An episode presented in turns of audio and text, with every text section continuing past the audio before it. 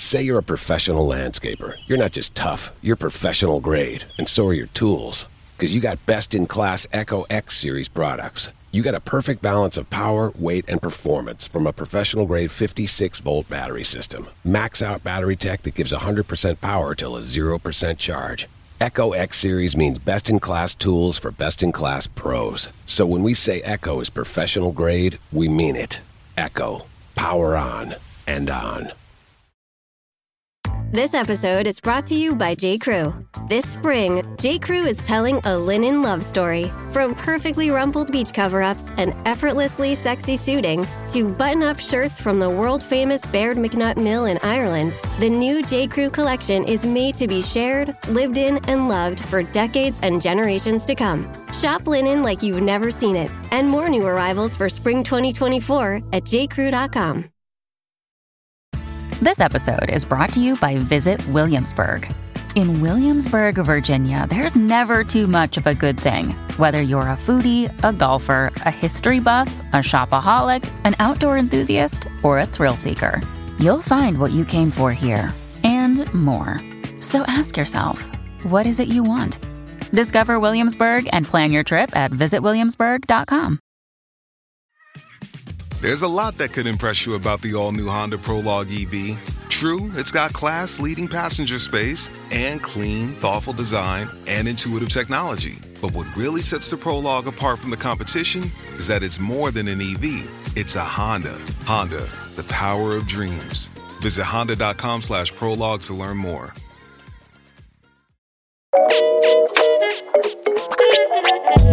From BBC Science Focus, this is Instant Genius, a bite sized masterclass in podcast form.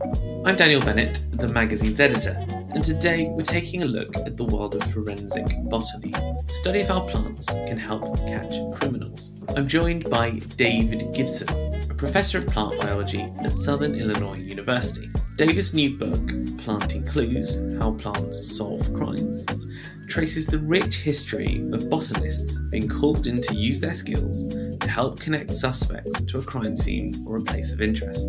Before we dive in, I think it's worth a quick warning that this is a discussion of forensics and of crime scenes. So there will be talk of death and identifying the dead in what follows. To kick things off, though, here's David explaining why plants are so useful when it comes to investigations.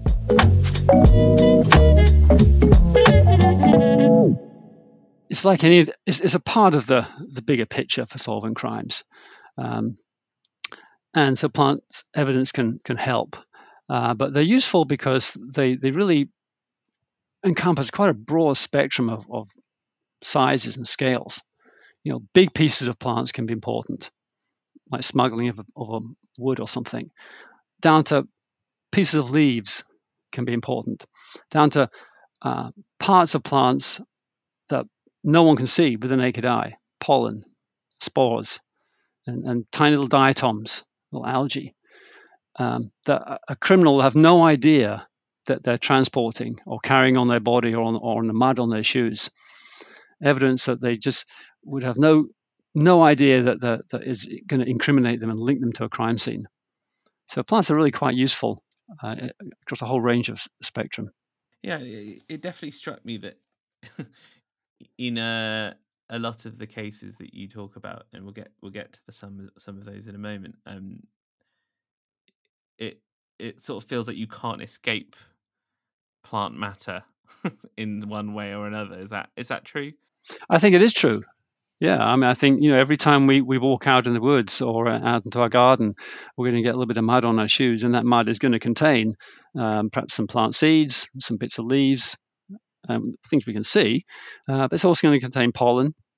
Um, just walking around, we're going to get pollen up our nose.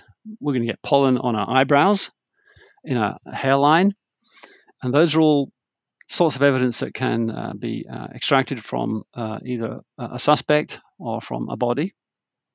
And so, yeah, some of these plant fragments and pieces are ubiquitous in the environment, and they're they're, they're everywhere.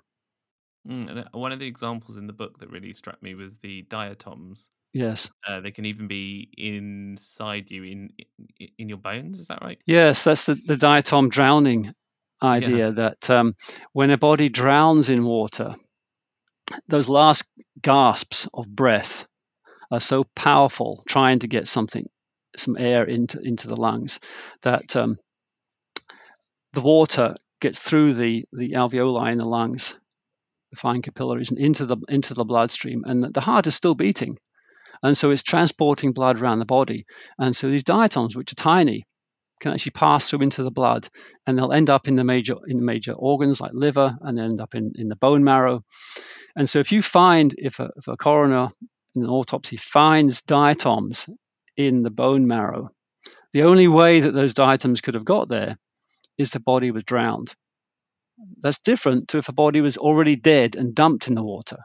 And that's an important thing to know when you find a body in water. Yeah, yeah, whether they were uh, yeah dumped there or um, sort of held there, I guess. Yeah. Um, and so how how common get so again because because it, the, the the sort of the range of cases in the book is so uh, hugely varied. Um, how do you how does you know botanists are called in as expert witnesses in a, in a number of cases? Is it something that is taught, or is it something that is actually quite young and and people are kind of you know um, you give lots of examples of different experiments that have to be done once uh, expert witnesses are called in. How how common is forensic botany these days? Well, my understanding is that it's not as common as it might be implied by the plethora of cases that I talk about. Um, my understanding from talking to crime scene investigators is that uh, they normally don't think about the plants and they're not trained in plants. So I think in m- most cases, uh, this is a sort of evidence that's over, maybe overlooked. Right. Now, if something is, is noticed or seen, or they're perhaps trying really hard to find find some key evidence, um, they'll then have to find a botanist basically, and and to, to look at the, look at the evidence. Now, some people like uh, Mark Spencer and Patricia Wiltshire, a couple of British forensic botanists, uh, have been through their career called in to cases. And from what I understand from reading their work, you know, that they get somewhat routinely called in by um, when the police realize that there's there's a value in, in some botanical evidence. So I want to go into some of the, the examples in in the book, um, but I thought first it might be worth um, discussing the the idea of the the four way linkage theory, mm-hmm. um, which you explain very well in the book. Can you just explain what that is and and how sort of uh, a forensic botanist sort of fits into that uh, idea? Yes. Well, the idea between that linkage theory is that you're trying to use evidence to link uh, a suspect and a body to a crime scene. So if you can use evidence, botanical evidence in this case, to show that a, a suspect was at the crime scene or with the body, then you've got these links. And so that's that's simply the idea of linking bodies to suspects to crime scenes using evidence. And that's where botanical evidence can come into play.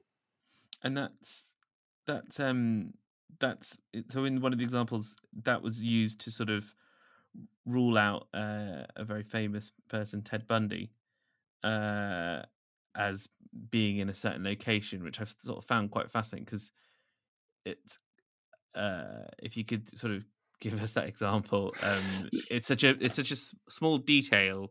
it, it is, yeah. That way. that was a case where some some markings had been put on a tree that suggested that it was um, related to the kind of the, the the number of the body or the, the, the, the person that had been killed.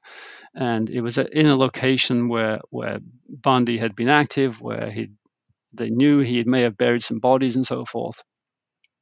And uh, so they actually asked him, you know, did you did you do this? And he said, he's, he apparently used to talk in the third person, but he said no, Bundy wasn't there or something. Um, but they looked at the they looked at the tree, and when when trees get damaged, the bark will regrow. And uh, if it's a superficial damage, then um, it, it, doesn't grow as much as, as if it's a, a, deep cut. And so in this particular case, they'll be able to look at the amount, the extent of regrowth and work backwards to find, to work out when that damage occurred. And it turned out that Bundy really wasn't there. I think he was in Florida at the time. And so he was telling the truth for, in this case, that he actually wasn't there. And so it was some someone else. It was either unrelated or, or some prank. But now he got caught with some other botanical evidence that did catch him. Yeah, tell us about that. So that was um, when they finally caught him. I think it was maybe his last crime they, they caught him for. Uh, you know, he had a, he had a rental vehicle, and um, they, they they found soil and plant materials caught up in the undercarriage of the vehicle. And when they looked at that, they were able to match the the vegetation to the um, where they uh, found the body, so that linked him um, to the crime scene.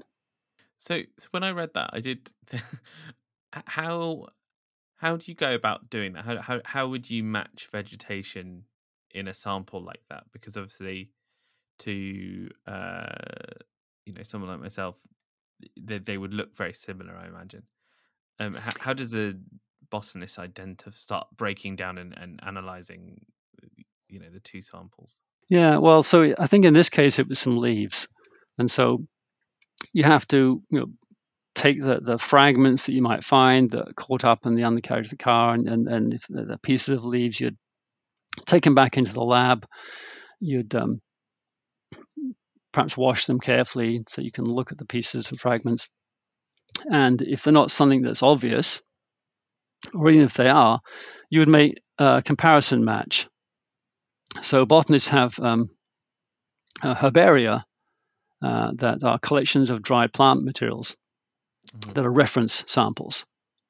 Right. So, so Kew Gardens has one of the largest and most complete ones in the world, and so you you can take your sample and you can match it up against these knowns, known, and you might have to look at microscopic characters for leaves. You'd be looking at uh, hairs on the leaves and the um, the size of the cells, perhaps the shape of the leaves, the lobing of the leaves. A lot of different features you'd look at, and it may take some time um, uh, to work out what what uh, different species you have. So you may have like you know four or five different leaf fragments representing two or three different species, and then you'd say, okay, well, um, you know, this this collection of species um, was also present at the crime scene, but not perhaps at the place where the person was living or, or claimed to be.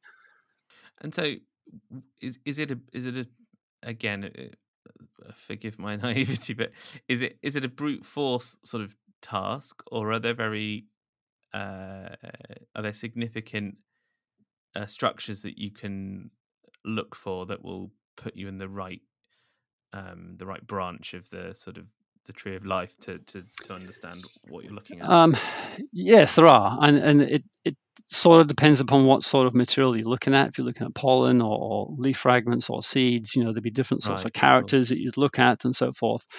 But uh, you know certain plant families or plant groups have very characteristic features of them. I mean, you know you probably recognize an oak leaf fairly obviously, right? And, and so mm-hmm. that would you see that, and you see that kind of the lobing on the leaf, the waviness on the outside, and that would probably right away you could probably say, "Oh, I've got an oak of some sort." And then you've got to get down to what sort of oak is it. In Britain, you've maybe only got two different sorts of oak, native ones. In southern Illinois, where I am, there are 19 or so different species of oaks, and so it can get kind of tricky. Um, and that's when you have to look into into details. And there, are there are books, and there's the herbaria, and um, for other sorts of plant materials like wood, for example. Uh, they've developed uh, computer databases and machine learning techniques uh, that can help speed up some of these things once those the, the, the, right characters are looked at and kind of coded and keyed into the system. Of course. Um, and then I, w- I want to just jump to another example. So uh, it's not just sort of what you step on or what lands on you. It's uh, also what's inside you, mm, uh, yes. what you've eaten. Um, there's a fantastic example of how a scientist was able to to sort of figure out what a victim had eaten. Could you just sort of tell us about how? Yes. uh, so yes, so this is a, um, a botanist called Jane Bock, emeritus professor at University of Colorado, and she kind of pioneered this approach where um, you might want to know what uh, it might be useful to know what someone had eaten the last meal because that could help tell you where they've been. And so um, basically what they do is is uh, when you've got a body, you, you take some material out of the intestine or the the or the stomach, and and look at it and see what plants are. And it turns out that when uh, when um, someone dies, the the stomach valves shut, and so nothing more escapes. So that's useful because then what's in the stomach at the time of death is you've got a, a, kind of a timing because we, we know roughly how long things stay in the stomach after you've eaten something a couple of three hours. So if you find it in the stomach, that means they probably ate it two or three hours ago. Right. So basically, what she what she did when she started this was, um, you know, take well, she was first of all given slides. She didn't want to touch the stuff, but apparently she, uh, but I think she developed some tolerance towards this. But but anyway, you just you take the plant fragments that you extract from this this, this material collected from the stomach, this kind of a solution slurry sort of thing, and uh, you kind of wash it up and put it on some some microscope slides or on a petri dish and look under a microscope, and the same sort of thing. You've got fragments now, and you have to identify them. So you're isolating the, what you believe of plant fragments. Yes, yes, and then you can. It's pretty obvious if it's a plant fragment versus a beetle leaf or something else. You know, so you can you can tell that fairly routinely. And for plants that we eat, we don't eat a great deal of different sorts of plants. Uh, there's about 60 or 70 or so different sorts of plants that are, are likely to be in in our diet, and mm-hmm. most people eat far fewer than that. So you can narrow it down fairly quickly, and then it's a question of looking to see in, in the cases that she looked at is it, is it lettuce or, or, or pepper or olive or something like that, and it could be seeds, it could be leaf fragments, depending upon the sort of plant. And and did she? Am I right saying she uh, to sort of gather evidence? She chewed a lot of food herself. yeah, the beginning, the, that's right. There was no database, and so uh, she wanted to kind of her reference samples to look like what it could be that she was looking at. Yeah. And so she literally would take a piece of lettuce, chew it, I don't know, 32 times, you know, like your grandmother always to tell you, and, and then spit it out and, and look at it.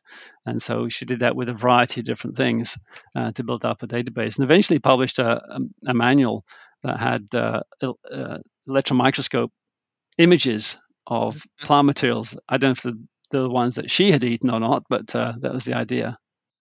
as as chewed by Jane Bock. yeah. Um, and then to go down even uh, further, you talk about how sort of uh, we can even identify sort of plant genes in, mm. in cases. Could you just give us an an example of there how, how that that can be used to sort of help sol- solve a case? Yeah, the first case of that was called the Maricopa case, placed in Maricopa County in Arizona. That's where Phoenix is. And this is a case mm-hmm. where there, there was a, a, a, a, rape and a murder, mm-hmm. and uh, they had a suspect um, from some other evidence. And they found in the, the back of his pickup truck some seed pods of a, of a tree. And it's a fairly common tree, but there was several of these trees growing around where they found the body. That didn't help him too much because that tree grows elsewhere as well. And because he was saying, oh, I wasn't there, you know, uh, at least at first. Um, so um, this is a time when they were starting to use uh, genetic evidence in from humans, but they hadn't done it for plants before. So they, they pretty much just uh, used the same methods that were being developed for, for human forensic cases and took these seeds and they, they extracted the the genes and they matched the genes of, of from those seeds to the plant that was right by the body. So it was a it wasn't just the species, but the individual within the species that matched up. And so that put his pickup truck at the crime scene, that linkage we talked about before, based upon the genetic material. And so now that's something that can be can be routinely used um, in, in other cases. And can you can you is it just seeds you can do that with? Can you do that with kind of a variety of plant matter like pollen mm-hmm. we talked about before? You can try and yeah, yes, you could do it with plant fragments, leaves, pieces of wood, seeds, and so forth. Um, pollen, I'm not so sure about that because um, So you tend you, well it travels, and you also tend to get um, uh, different species in the mix. You'd have to extract a single pollen grain. That could be could be trickier. Um, but uh, uh, I wouldn't be surprised if they're, they're working out how to do that as well. And so, were there were there any cases in particular? There's you know they're plentiful in the book, but that really uh, is either your favourite one to teach or that really stuck with you. Well, the one we've already mentioned that uh, I always like to tell people about is the diatom drowning case, where they, they pulled a body out of the Hudson River in New York. And um, this is a case where um, they got a suspect from other evidence fairly quickly. And of course, you know, I wasn't there, sort of thing. Um, but they wanted to know if she'd actually drowned. It turned out what, what the suspect had done is that he had drugged his his wife or partner and threw her in in the river, but she kind of woke up. he didn't give her enough drugs, so then he went in and held her down, and ultimately she died from the drowning. And they used the diatoms to to show that and to show that she'd been drowned. But also the diatoms were on other um, materials that they found, um, like a wallet or some other and some Oh. jewelry from that matched the diatom, the species of diatoms that were in the river as well. So that's that's a, a, a good case because you know people always are interested in the, the drowning aspect. Um, If so, if someone was listening to this and they wanted to start to understand the the sort of uh, botanical world a little better, wh- where would you suggest starting, or how would you suggest uh, beginning? well, just start walking around outside and looking at plants would be the obvious thing to do. And um, you know, the, in in Britain, there's a great history of of naturalists and botanists and botanical societies and so forth uh, that people could be still become members of. And um, there's a lot of books that you can use, wildflower guides, to help identify plants. But these days, there's there's um, phone apps that are, are, getting really good. There's one called iNaturalist that is is really good, and you just literally take your phone and you turn on the camera and you point it at the plant and take a picture, and then it, it uploads that picture into and, and looks on its database and gives you suggestions as to what the name of that plant is. And it, once you um, put it on the, the database, then other people can look at that that picture image and say see if they agree or disagree with you. Oh, okay. And so you get, and so that's kind of fun uh, to use that. And do you? I sensed in the book you. you- um, I mean, you have a sex segment where uh, you talk about some of your pro, your your past professors who might have scolded you for using The- books or. Absolutely. yes, my, my PhD advisor in Bangor, where I did my PhD, he he wouldn't let us use books with pictures in, let alone a computer app. Of course, they didn't exist then, but he was very much old school. You had to have your little hand lens that you used and and your your flora, it's called. It's a book uh, with descriptions and keys to identify the plants. And, and woe behold, any student that was caught using a, a picture book. And was there some benefit to that? What, was he trying to sort of impart? on- Well, he, he- he's right, uh, of course, but uh, you know, pictures uh, and even these Seek, the, the the iNaturalist app and stuff like that, you can get it wrong because a lot of lot of different species are. The, the difference between some species is incredibly difficult, and you, you need Right. to do in great depth to work out one species versus another. I mean, you know, you can tell a rose, but how many different sort of roses are there? You look at all the cultivars that you can buy, and and and telling them apart. Um, so it takes a, a great deal of knowledge to correctly identify and be sure that you you really know the name of something, and that can be really important in, in forensic cases to get Mhm. the name right. Um, so yeah, a, a botanist would not rely on a phone app or a, a picture book. So yeah, you, so you can get down to the the general group of plants fairly readily and, and fairly accurately with these these other these apps and, and picture books and so forth. But when you want to know exactly what sort of rose it is, for example, then we use a, a flora is the name of the sort of book we use, and that'll have uh, a, a key, a dichotomous key. Is is it got this structure or that structure, or, or, or are the leaves this length or that length, or right. Uh, certain structures this size or that size, and you get down to a name, and then and then you have to look at a description that's going to be like a paragraph long, and it's, you know, very detailed information about a whole range of structures, um, the flowers, the seeds, the height of the plant, the leaves, and, and m- sometimes almost microscopic characters uh, that, that you at the very least will need a hand lens to work out at that level of detail. So just just lastly, how how old is forensic botany as a discipline? I'd just say that it, it's not a totally new subject, and I, I, do talk about this with Edmond Locard, who was the French mm. uh, police investigator back in the 1920s, who was really the first person to start using plants, and he talked about les poissons organiques. Sorry about my French, but means um, organic particles and he was using them to, to help solve crimes back in the 20s and, and, and, he had a, a, laboratory in Lyon in France uh, which is the first sort of forensic lab maybe even in the world um, that he developed. Um, and just an example of one case where they they found a body uh, out in the countryside somewhere and the local gendarmes had like trampled all around it and destroyed, you know, and everything.